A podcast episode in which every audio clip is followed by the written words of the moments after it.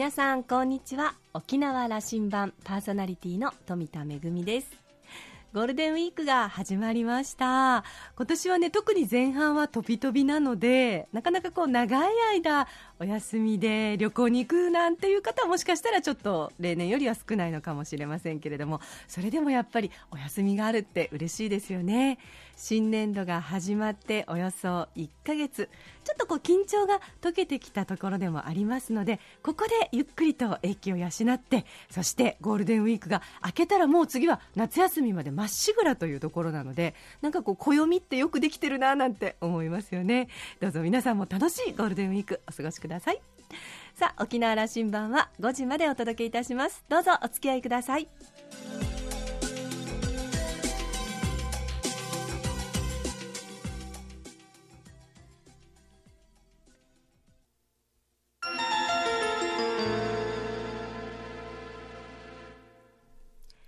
那覇空港のどこかにあると噂のコーラルラウンジ。今週は株式会社壁代表取締役社長の西里博和さんとラウンジ常連客で沖縄大学地域研究所特別研究員の島田克也さんとのおしゃべりです。株式会社壁は鉄板焼きステーキの壁と鳥広の2つのブランドで沖縄東京大阪に7店舗を出店中。昨年6月に東京証券取引所傘下のプロマーケットに上場を果たし現在最も成長が期待される企業として注目を集めています。壁のモットーはご提供したいのは満足感。それを実現するためには1にも2にも人材育成と語る西里さん。今年は那覇市内に本社ビルの建設も決めてますます力の入った経営を行っています。今年度の入社式を終えたばかりの足でラウンジに寄っていただいたようです。それではどうぞ。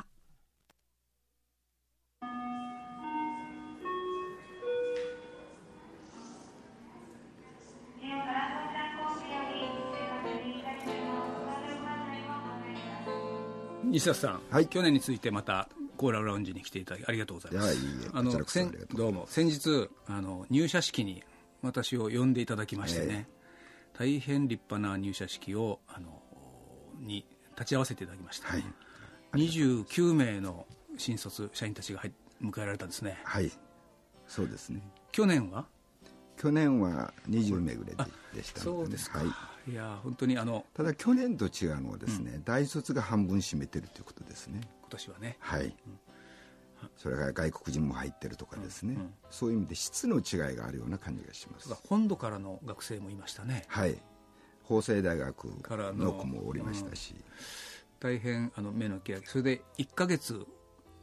研修期間、はい、だから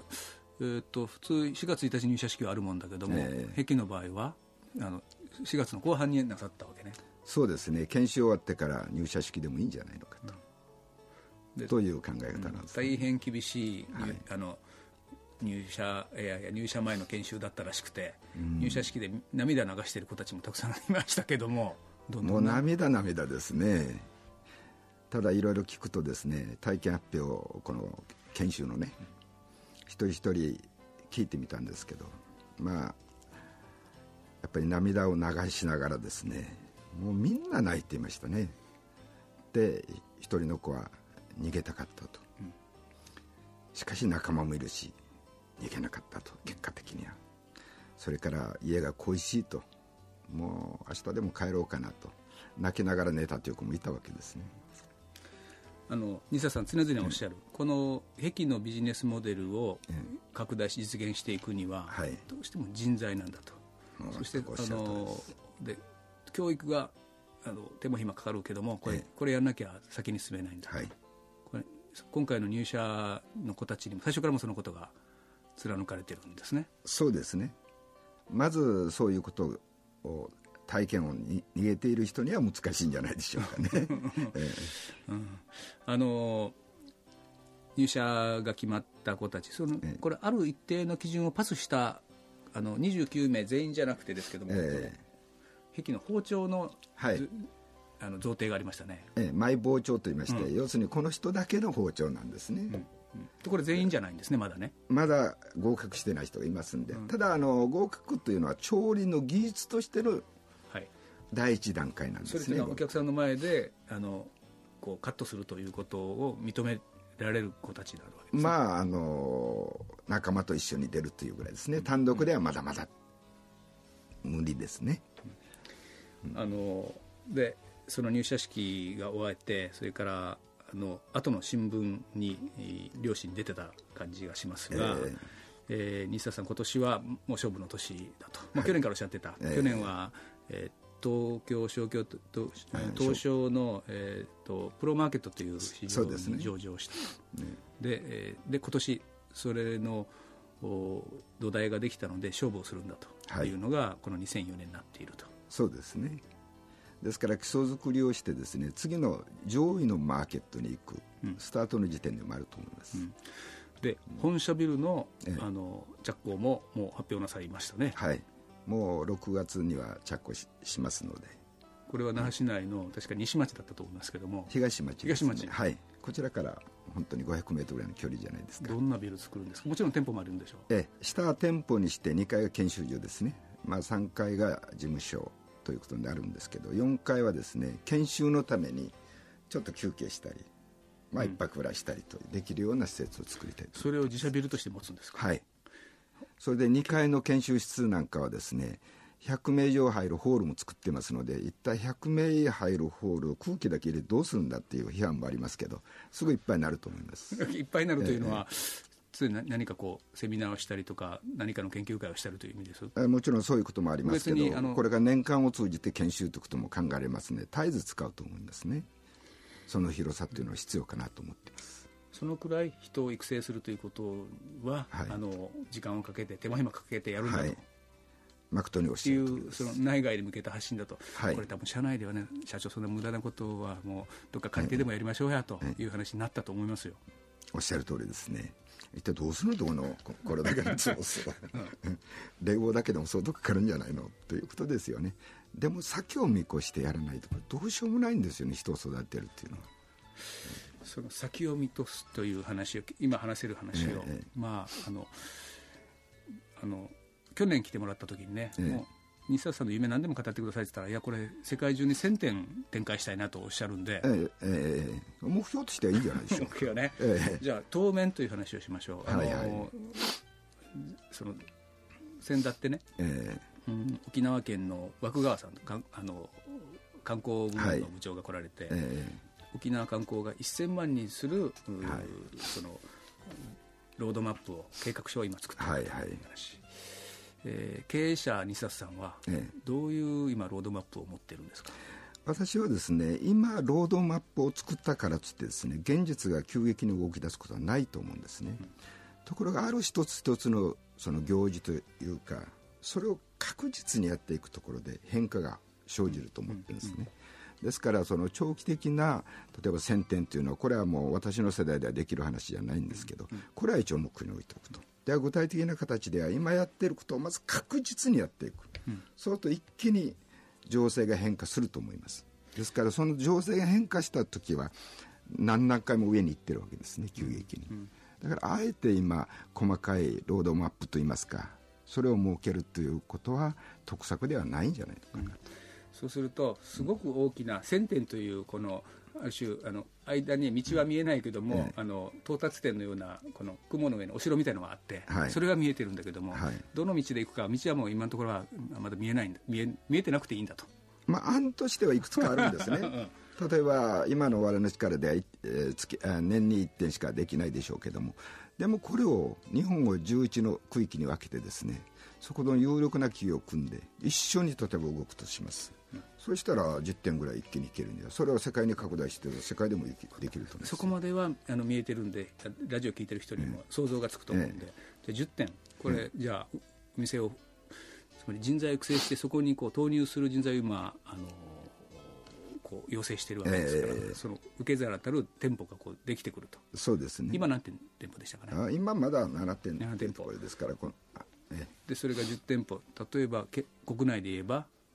えー、名古屋、東京と大阪はやってますから、はい、名古屋は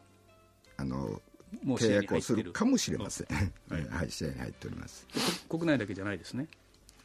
今のところ具体的には国内だけですけども、うん、実は海外もすごく声が声はかかってるんですね事実、うん、それからでは海外に行くためにやっぱり人材を養成するしか方法がないんじゃないでしょうか、うん、私も先達をこう勉強してますけど、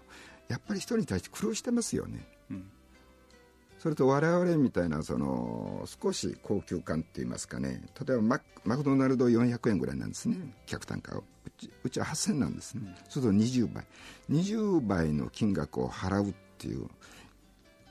払っていただくためにはやっぱり満足感をご提供しないといかんわけですね、うん、それなりのね、はい、はい、そうするとそこに人という問題がしか浮かんでこないんですよ。どんな施設を作ろうとですね所詮は大衆食堂になっていくんじゃないのかなと思うんですね。提供したいのは満足感というのが、ええ、あの会社の中心にあること、え、そしてあの会社社税、はい、これはあの壁の理念という形で、ね、これ社員が皆さんが昭和できることになってるんですねそうですね。入社の時には必ずこれが、まあ、義務といったらおかしいんですけどまずそこから入りますこれをクリアしないといけないわけですね。そうです。ですから全員が紙を見なくても暗証で暗証で清書できます、うん、あの入社式に僕、あの呼んでいただいてね、えー、その雰囲気見ながら思ったのは僕あの入社の皆さんにはこんなメッセージ出したんですけども、えー、あのこれだけ、まあ、世の中の変化が大きい時にうん、にあの壁という、うん、この10年、うん、出発して10年の会社、はい、船に例えましょうと、ものすごくあの足が速い。まだ大きくはないが、スピードが出る船にみんな乗り込んだねと。まあそうでしょうか、で あのかなりこの理念がね、えー、あの確固たるものになってきているので、えー、その小さいながらも船の形はすごくはっきりしていましてね、はい、強みやらあの、うん、走る方向やら、えー、スピードも出ると、うん、エンジンもいいエンジンがついてると、はい、ビジネスモデルはかなりしっかりしてきたと。あとはそれに乗り込む、あの船員さんたちがねまだ人数が足りなかったはずで、もうまたおっしゃる通りです。乗り込んだらそれはスピードどういうふうにその中であのそのスピード感をね一人一人がこう、風受けてね活動するか、君たちにかかってるなという話をさせてもらいましたけどね、えー、もうお察しの通りでございます、はい、社長考えてもそういうことですね、はいただこのあまりスピードを出してですね理念の規約化というのもあるわけですよね、うん、要するにその根本が置き去りにされて、ただ量の拡大だと。こことの勝負かもしれませんね我々は、うん、これはあの経営者西里さんがねこの利益拡大主義の誘惑にどう立ち向かうかと。これはやっぱ経営者、誘惑さありますよ、せっかくこのビジネスモデルできてね、えー、拡大すればするほど儲かる仕掛けができ始めてるのに、えー、あえてえー、拡大店を増やすんじゃなくて、うん、研修所を増やすって言ってるわけだから、はい、そうなんですよね。あの利益がないところにまず先に作らんといけないんじゃないかなと思ってですね。実はあのもっと大きく考えるとですね利益を拡大したところで所詮利益は縮まっていくんですね。量は拡大されただろうけど利益は落ちてくるんですよ。だからこれが量を伴わないとどうしようもないんじゃないでしょうかね。我々はそこに着目してるというか信念として持ってるわけです。ですから拡大といってもまだまだ遅いなと企業の拡大という意味で遅いんじゃないかなと思ってます。これからなんですね、はい、あのもう一つの視点の話を西田さんにしてもらいたいと思うんですけども、えー、これもうんまあ観光をリーディング産業としてこの沖縄という社会。で、え。ーあのそれは言い換えるとこのサービス業というものを、ええ、あのなにわいにして強化して、世界に打って出ようというのが、僕は沖縄の戦略だと思います。21世紀その戦略一つありだと思って、はい、それをこう体現するようなことを西田さんおっしゃるわけね、えつまりその業界できちっと儲かっていい条件であの雇用してあげてサービス業の面白さ沖縄の価値を伝えれる子たちを育てるんだとこう言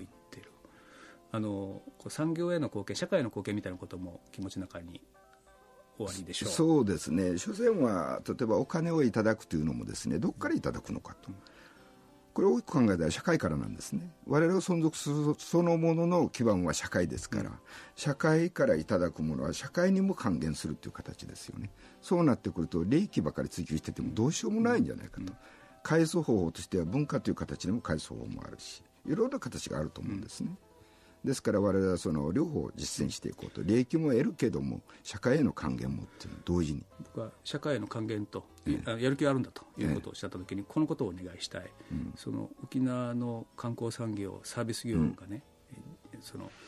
レベルアップし、え、その人材育成され、で特に若い人たちがその業界で働きたいんだということをこうあの志すような業界にしてい。きたいぜひそこのあの先頭走ってほしい。あのその飲食業界、まあ、観光業界でも大きく見たらそうかもしれませんけど、要するにパフォーマンスあれば頭悪くても大丈夫だみたいなね 妙なこの昔からの価値観みたいなの流れてるんですね、でそれじゃいい人材入ってこないんじゃないかと、ですから我々の壁という企業の中にですねもう少しアカデミックなあるいは知的な、そういうものをつけていきたいんですね、それによってサービス業っていうのが底上げされてくるんで、思うんですね。僕はレストラン壁はね、あのその飲食業でもあるんだが、しかしまたこれコミュニケーションのあの、事業ビジネスだと思いますよ。え全くおっしゃる通り、ね、顧客とのこれ、えコミュニケーションでそのあの付加価値、えー、なんですかこれ言っていいんですか単金8000円になってると。はい。大丈夫ですか？はい大丈夫ですよ、えー、そこでのことっていうのはこれは何も肉の料理だけの話ではないはずですから。そうですね。実はあの我々はその商売としてはそれは肉を売るんだと。まあサービスを売るでもいいんでしょうけども、ただそれだけじゃなくてもう一つ文化的な側面、うん、文化を作ってるんだという考え方もできると思うんですね。食文化という表現でもいいだろうしあるいはコミュニケーション文化でもいいだろうしもっと人間と人間が住みやすい環境を作っていくこれは文化活動の一つと思ってもいいのかもしれませんねとこういうふうに考えてます、ね、そのためにあの、あれほどあの人材育成に経営資源を導入すると、はい、もうこれ意識が変わらない限りどうしようもないと思います。わかりました。あの、ぜひ先頭を走っていただきたい。今日は、はい、あの主張はお大阪ですか？はい、はい、行ってらっしゃってください。わ、はい、かりました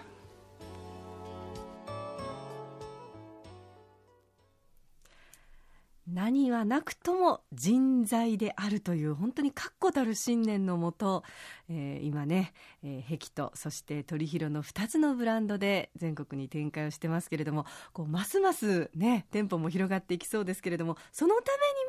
にもやはり人材であるということですね、えー、西里社長のお話の中には文化という言葉またアカデミックという言葉も出てきました。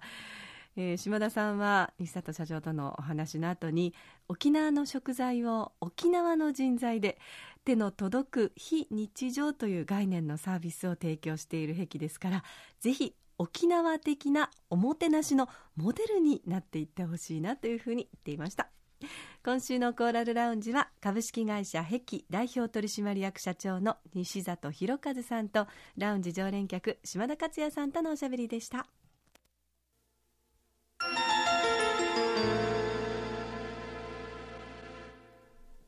めぐみのあしゃぎだよりのコーナーです。今日はですね、オランダの旅のお土産話をお届けしたいと思います。オランダに行ったのはですね、まず、あの、ユトレヒトという街で行われていた児童演劇のショーケースこちらが目的で行ってまいりました。ユトレヒトという町はあの皆さんミッフィーご存知ですか？あのミッフィーを書かれたブルーナーさんという画家の、えー、出身地でもあっていまだにこのブルーナーさんこの町に住んでね創作活動を行っているそうなんですけれども、えー、この児童演劇祭のショーケースたくさんの作品がありましたけれども特に目を引いたのがダンス作品でした。あのヨーロッパ人の中でも、えー、オランダの方はねもう体格が良くて背も高くてこう滑腹のいい方も多いのでこうダイナミックな、えー、ダンス作品が大変多かったです。そしてこのユトレヒトの街を後に国際司法裁判所があるハーグの街それから陶器で有名なデルフトそして最後は大都市アムステルダムへと行ってまいりました。アムステルダムでは、まあ、お目当ては美術だったので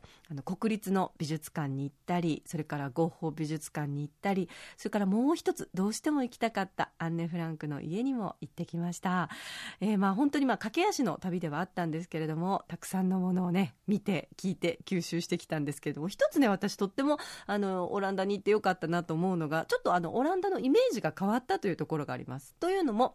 あの、まあ、ヨーロッパの人の中で食事をしたりするときに割り勘のことをですねダッチというんですね。これなぜかというとあのオランダ人はケチであると。なので、こう割り勘をしようっていう時に、こうオランダ風にしようっていうのを、あの、ひどですよね、言い方ね。あの、というふうに言うんですけど、割り勘というのは。でも、あの、実際にこれを正直どうなのってオランダの方に聞いてみたら違うんだと。ケチじゃないんだと。私たちは堅実な国民性であると。というのも昔からあのオランダというのは大変あの土地が低いあのところなので水害にも何度も悩まされて、えー、水路を自分たちで作ってダムを築いてそうやって町を一つ一つ作り上げてきたんだとそういうこうもうコツコツ努力してこう、まあ、勤勉真面目であるというところから堅実な国民性で、まあ、お財布の紐も固いということでそういうふうに言われてるんだけれどもちょっと心外だなみたいなことを言っていてあのでもあの実際にはかなりあのおおらかなところろもあって、えー、優しい人たちがいてであの旅の途中私あのオランダ語は一言も分かりませんのでこ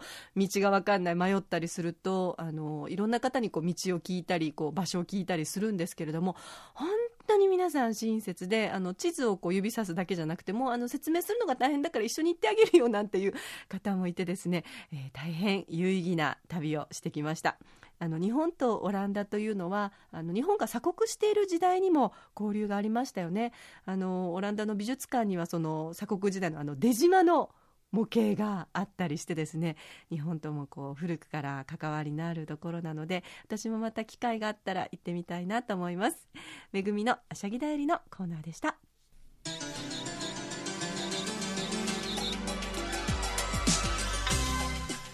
沖縄羅針盤では皆さんからのメッセージやリクエスト曲などをメールでお待ちしています。新年度から80年代の懐かしのヒット曲ですのでぜひあなたの青春の一曲もリクエストお待ちしてますよ。